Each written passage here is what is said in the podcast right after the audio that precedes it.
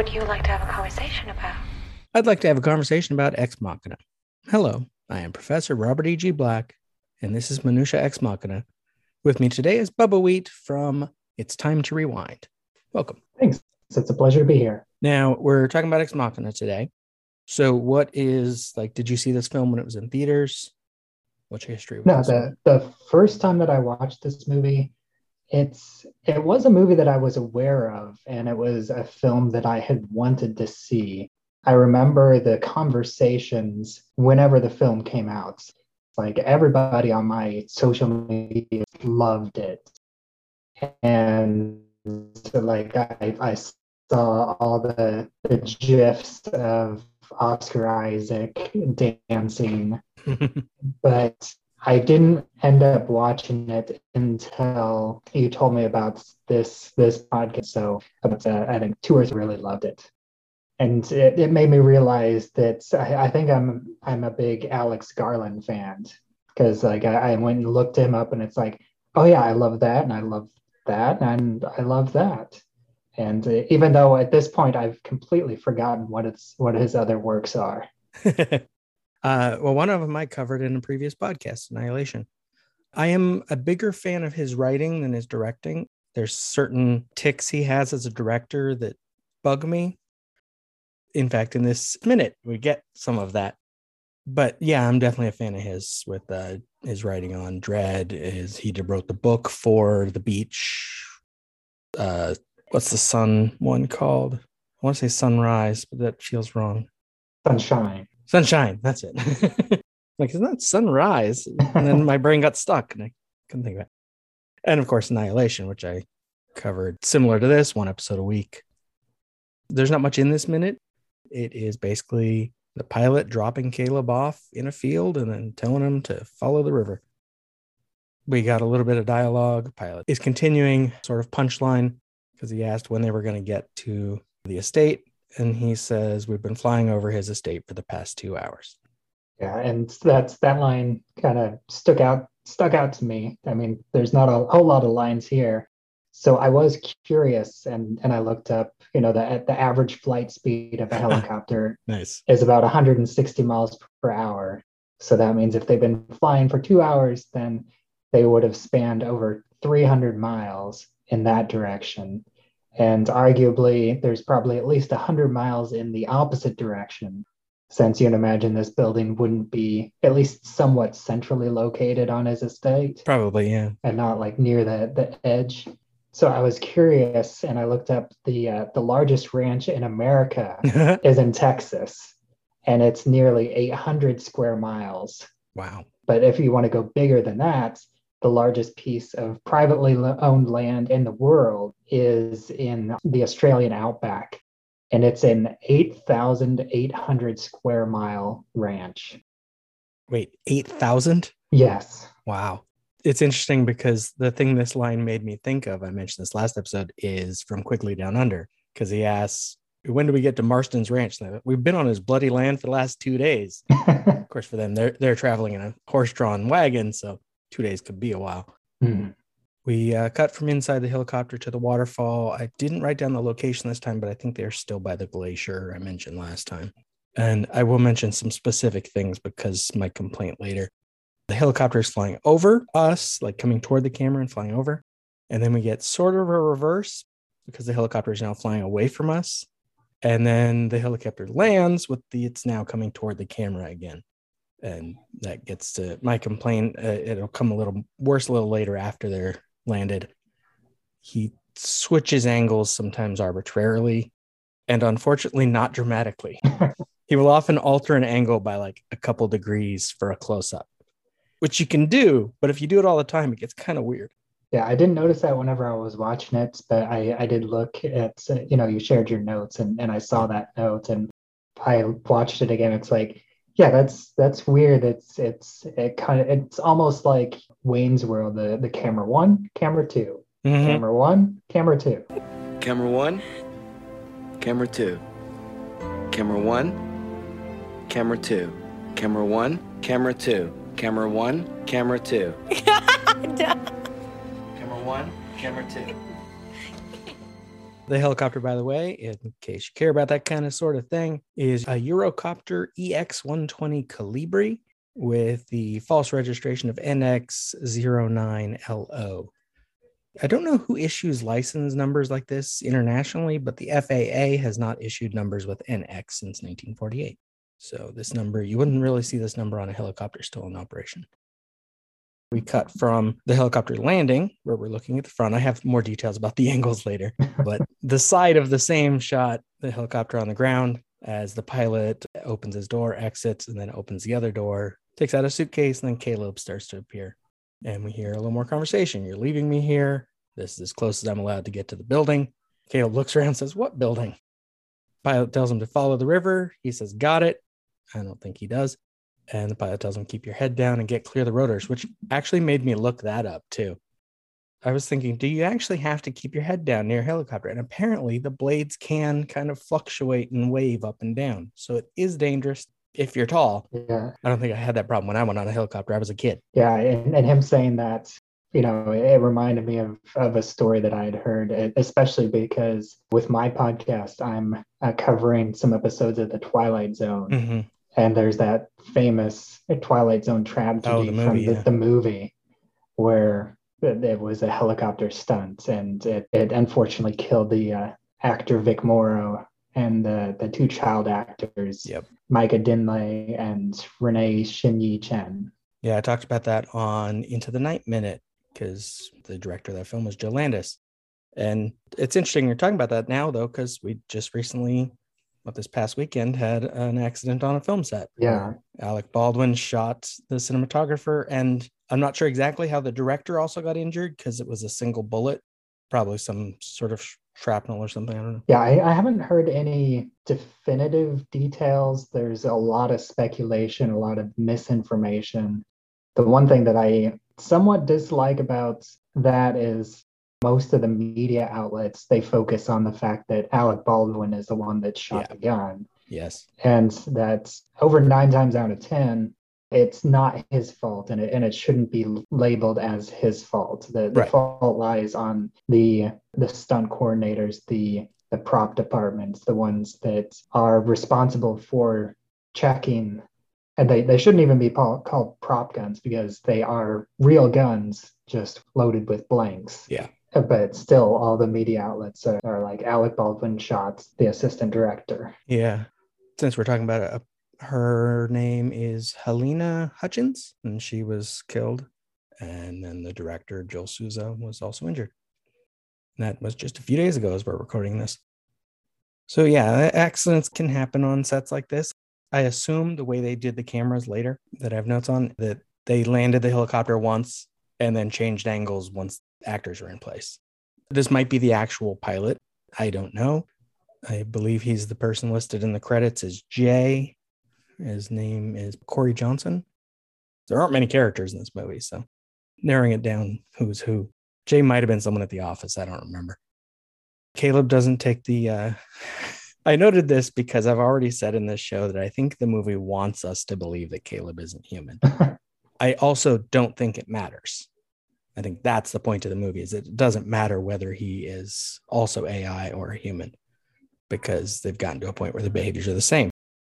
But I put in my notes here, he doesn't take this command entirely literally. Rather than just lean his head forward, he leans very like he's hunched over at the waist. I took that to mean as, you know, he was almost taking it not necessarily too literally, but he was kind of taking that warning to the extreme to where Yeah. he was like entirely he was incredibly afraid of potentially getting injured by the helicopter. So he like Yeah. crouches down as low as possible until the helicopter is a safe distance away. hmm And then we cut to, I have an I think in my notes at this point, so I'll skip ahead to my list. We cut to a different angle and the helicopter takes off. And then another angle for it, flying away. So, what I have is a list of shots. Number hmm. one, what seems to be a crane held camera lowering to the ground with the helicopter for the landing shot. Number two, roughly 90 degrees right of that. I marked it as a locked off shot here, but it is apparently attached to something that moves. So we come back to it. Number three is about 100 degrees back the other direction. So we actually pass up the angle we had in the first place. We're closer to the helicopter, and it's a slight truck to the left and pan to the right. I've seen some behind the scenes footage from Annihilation. I haven't looked at any from this yet, but he liked to use the simple little cart that they put on short tracks and move it around, and they can change the angle, change the height, all in the same movements. Hmm. Number four here, back to number one, which is now trucking left and panning right, like the other one. Then number five, back to number three, except reframed because the helicopter, rather than being center, is now off to the left. And so Caleb becomes a focus because it pans a little to the right. And then number six, back roughly to number two, now trucking to the left for the helicopter to leave. Yeah, and, and none of the shots really change focus for not like they're all about roughly the same distance. Yeah. They could have done this with basically two. And this might be two setups, just there's so much movement between what they edited that the jumps are more jarring, at least for me. Because I got I got where I was kind of really bugged by this in Annihilation after seeing it over and over in different setups. The helicopter disappears behind a tree, and Caleb is left alone with his suitcase. A nice end to the minutes. Yeah. Yeah, I like how this is minute three and it already sets up the amount of secrecy and restrictions that Nathan has placed on this. Oh, yeah. And I, I still think it's uh, funny. Like, you know, my my online name is Bubba Wheat, my real name is Nathan.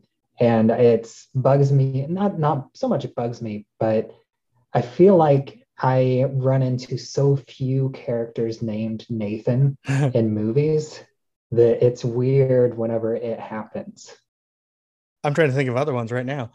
yeah, I don't feel like Nathan is that unusual of a name. It, it no, it's in the Bible. I mean, Yeah. it seems like there should be a lot of Nathans. And like the only actor that's relatively popular is Nathan Fillion, Yeah. and that's about it. hmm It comes up in some minor roles here and there, but it's actually pretty rare to uh, have a uh, pop culture character named Nathan. I'm remembering a Nate. Was that on Six Feet Under? I think the older brother was Nate. Possibly. I, I haven't seen that show. So I guess I don't like to have like I think on on your show you had a thing where you ask how long were people in the time loop. We'll talk more about time loops tomorrow. I don't really want to make this a question, but I guess I kind of have to. Is what do you think of the idea of Caleb being an AI? It's actually not something that I really gave any thought to in terms of watching this. Like, I, I didn't do a whole lot of reading or uh, digging into podcasts after watching it, and, and it's been years since it came out. So any sort of discussion about that is uh, has pretty much left left my memory. but I I never really got that impression Even though he does. yeah, I I felt like that was just him getting messed with this like this, this the entire situation was just messing with his head so much because he's isolated and he is almost 100% deep into this experiment. Yeah. Buddy, your head's been so fucked with. I don't think it's me whose head is fucked. I don't know, man. I woke up this morning to a tape of you slicing your arm open and punching the mirror. You seem pretty fucked up to me. And I never really gave it a thought, well, maybe he is an AI. I just thought, wow, this is really messing with his head. Mm-hmm. Definitely. As I've said, I think the film wants us to consider it. But I also think some of their editing choices, I hope it was on purpose because I feel like some of what Garland does, we don't see a lot of the downtime once the experiment is going from like day two through like four. We don't see much else. And it's like all of Caleb's day is have a conversation with Eva and then maybe a moment of dinner. like we don't see any in betweens. And that adds to my impulse to like want him to be that. And I don't know why I want him to be that. I mean, it does add an extra level to it. And I think it also adds to Ava's punishment of him at the end. Yeah. Especially, it, we don't know what kind of uh, reasons Nathan's people would have to come check on him if he hadn't made contact. I mean, the Pilot's not allowed to go to his house, so I assume no one will go to the house if they're not told to. And if he is an AI, he's gonna live longer. he'll know soon, for sure. yeah. Because either he'll die in a few weeks or he'll just last till someone bothers to check. Hmm. Anything else for minute three of Ex Machina? No, I, I think that's that's all I've got. It's a fairly straightforward minute. Yeah. So, other than you'll be back for tomorrow, different show, where can the listeners hear you otherwise? Well, my main site is flightstightsmovienights.com. I have written reviews of over 500 superhero and comic book movies there. My main podcast right now is It's Time to Rewind, where I take a look at time loop TV shows and movies, one loop at a time. The first season was Groundhog Day, and the second season, I'm digging into some Twilight Zone episodes. And I also have another podcast called Filmwhys, and that's W H Y S. It's now a monthly podcast where each episode a guest comes on and introduces me to a classic or a modern classic film that I've never seen before and one that they love. And in return, I introduce them to a superhero or comic book movie that they've never seen before. I actually haven't listened to that show yet, but the premise is I'm very amused by that idea. yeah, it's a lot of fun. I've been introduced to a lot of great films, and I've introduced my guests to a wide range of good, bad, and otherwise films. See, I'm coming on a show like that, or I'm hosting a show like that. I would be tempted to make people watch crap because I have a tendency to watch horrible films just as much as I watch good ones, and deliberately so. Thank you for listening. Minutia Ex Machina is just one part of an existential trilogy of podcasts. Tune in every Tuesday for more Ex Machina, every Wednesday for the Groundhog Day Project, minute by minute, and every Thursday for Eternal Sunshine of the Spotless Minute. Follow this show on Twitter at X Minutia, on Instagram at Minutia underscore X underscore Machina, or Facebook at Minutia x Machina. I wish I could have got those to match. It'd be so much easier to remember. If you look up Minutia x Machina, you'll find them. This has been a production of Lemming Drop Studio. You can find links to more at lemmingdrops.com or join the Facebook group Lemming Drop Studio Tour. Also, you can support all of my shows at patreon.com slash lemmingdrops. Until next time. What imperative does a gray box have to interact with another gray box? Can consciousness exist without interaction? The real test is to show you that she's a robot and then see if you still feel she has consciousness. Hmm.